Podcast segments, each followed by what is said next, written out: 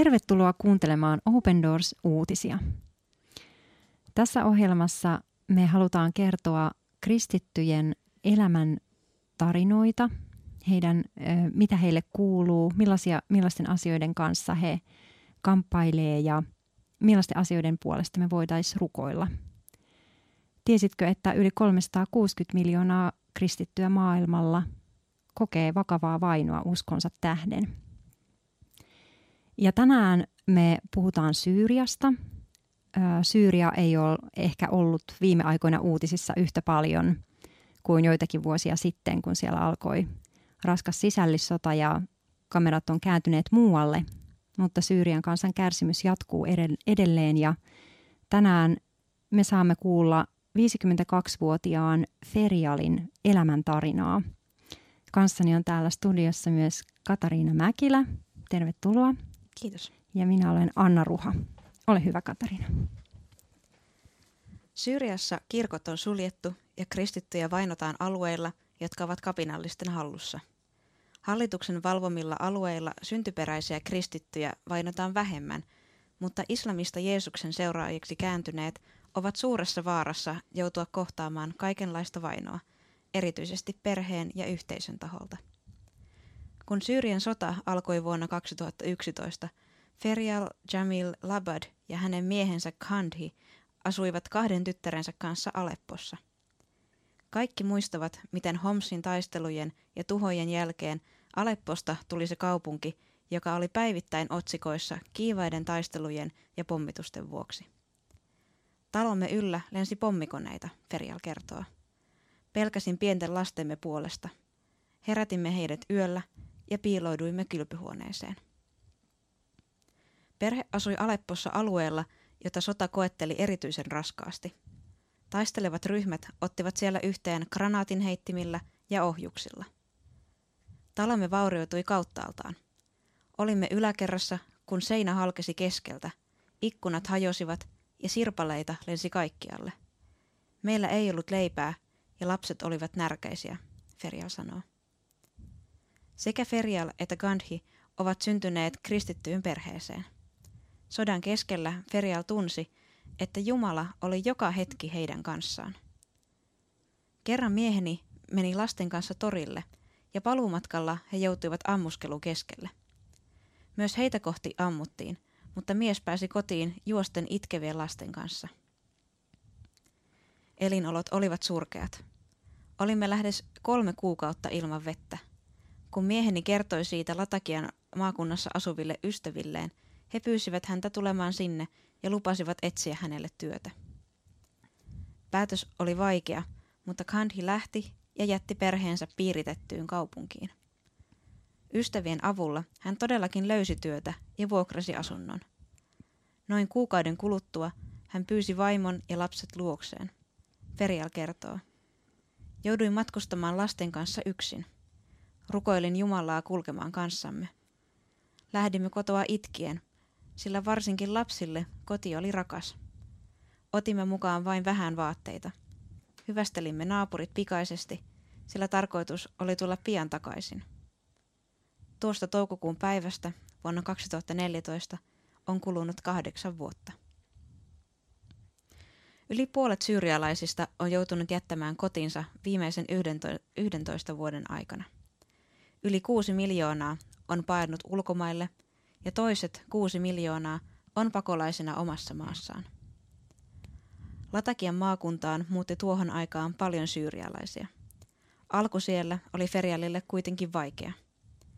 Itkin paljon ja olin poissa tolaltani. Riitelin mieheni kanssa ja huusin hänelle. Aleppossa kaikki oli ollut niin erilaista. Latakiassa meillä on vain olohuone ja yksi makuuhuone – Asunnon pöydällä on akku, joka kuvastaa elämää Syyriassa. Akkuja tarvitaan, jotta ihmiset saisivat sähköä ja valoa silloin, kun kaupunkeihin ei tule sähköä verkosta. Latakiassa sähköä on vain kolme kertaa päivässä, puoli tuntia kerrallaan. Ferial kertoo. Latakia on Syyrian turvallisin alue. Aluksi pelkäsin, koska meillä ei ollut omaa asuntoa. Mieheni kuitenkin vakuutti, että Jumala huolehtii kaikesta, eikä jätä meitä. Mm. Aika hurjaa tilannekatsausta sieltä, sieltä Alepposta.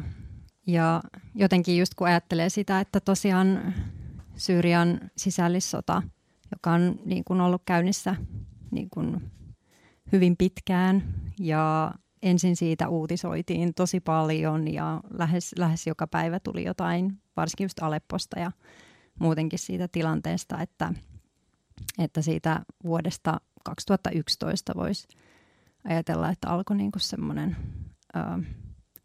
niin, kuin niin, niin tämä, sisällissota, että, että kun asiat pitkittyy, niin ne tuppaa myös unohtumaan, mikä on sinänsä tietysti surullista. Ja, ja mä oon jotenkin ainakin iloinen siitä, että, että meitä muistutetaan siitä, miten, miten, meidän, miten meidän siskoille ja velille kuuluu siellä, siellä päin maailmaa. Niinpä.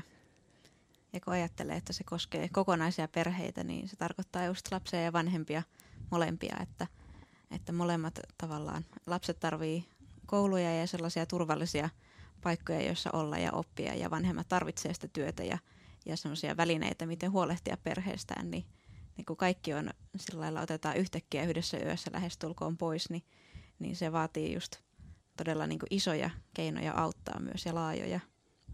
Nyt jos mm. puhutaan, että on kuusi miljoonaa maan sisäistä pakolaista ja, ja lisäksi miljoonia, jotka on painunut Syyrian ulkopuolelle, niin ihan se ihmismassojen liikehdintäkin on jo niin valtava, että sitä on vaikea ymmärtää, että miten heistä pystytään pitää siellä maantiellä huolta.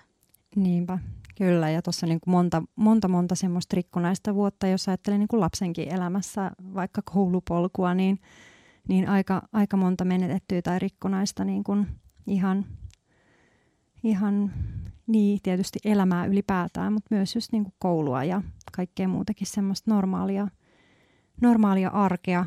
Ja silti musta on jotenkin just ihana, kuinka paljon he tuo esiin, ja tosi esikuvallista, kuinka paljon he tuo esiin sitä, miten he niin kuin on luottanut ja luottaa Jumalaan tämän kaiken keskellä.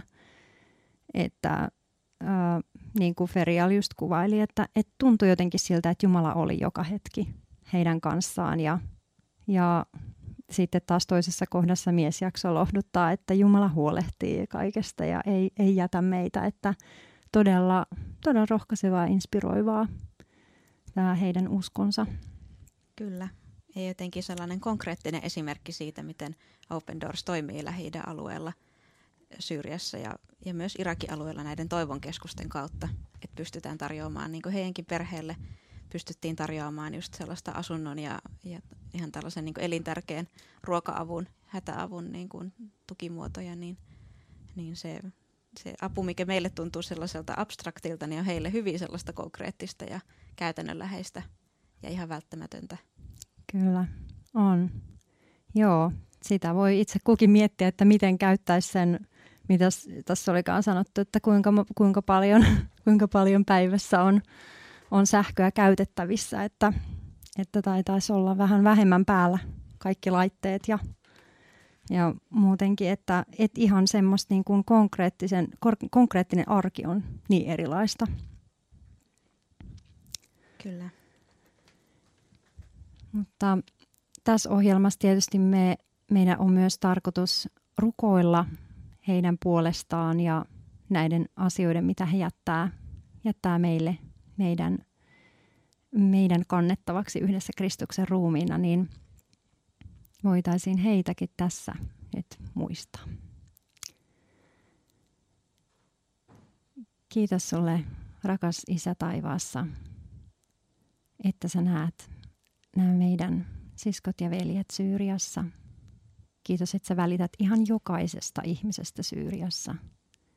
Me rukoillaan, että sun rakkaus ja armo ja totuus saisi loistaa siellä ja rukoillaan, että Jeesus sun seuraajat saa olla siellä valona ja rakastavina käsinä ja että he sais myös itse vastaanottaa sun rakkautta ja rakkautta, jota sä johdatat heidän elämään muiden ihmisten kautta. Kiitos, että sä heitä johdatat ja annat heidän elämänsä sisältöä kaiken tämän niin kuin raskaankin keskellä. Kiitos. Tänään erityisesti halutaan rukoilla Ferialin ja hänen perheen puolesta. Kiitos siitä, että he on saanut kokea sun huolenpitoa ja, ja että he edelleen haluaa turvata ja luottaa suhun. Ja me rukoillaan, että sä heitä virvotat ja vahvistat pyhän henkes kautta, että he saa tuntea kaiken tämänkin keskellä semmoista iloa sun tuntemisesta ja sun läsnäolosta, elämän merkityksestä. Jeesuksen nimessä, amen.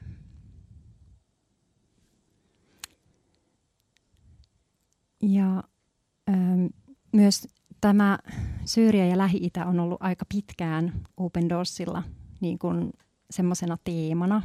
Ja, ja on sen takia myös hienoa niin kuin tänä syksynä nostaa näitä ö, Lähi-idästä tulevia aiheita. Kyllä, Open Doors on tehnyt nyt seitsemän vuoden ajan työtä tämän Toivoa lähi hankkeen kautta, joka meillä täällä Suomessakin on ollut paljon tässä viime vuosina esillä ja on saatu siellä konkreettisesti perustaa yli 280 toivon keskusta, jossa on annettu todella niin kuin kokonaisvaltaista apua eri, eri muodoissa, hätäapua ja, ja äh, sellaista henkistä äh, apua, erilaisia traumakoulutuksia ja seurakunnan johtajien koulutuksia. Eri, eri muodoissaan, ruokapaketteja, kaikkea mahdollista, niin, niin saadaan olla kiitollisia, että sitä työtä on voitu tehdä ja, ja tänä vuonna erityisesti vielä voidaan jatkaa tätä tärkeää työtä sen kautta, että voidaan liittyä yhteiseen rukouskampanjaan Miljoona toivon rukousta, joka huipentuu marraskuussa järjestettävään sitten IDOP, kansainvälisen rukouksen päivään. Tästä on hyvä, hyvä olla tietoinen. Kyllä.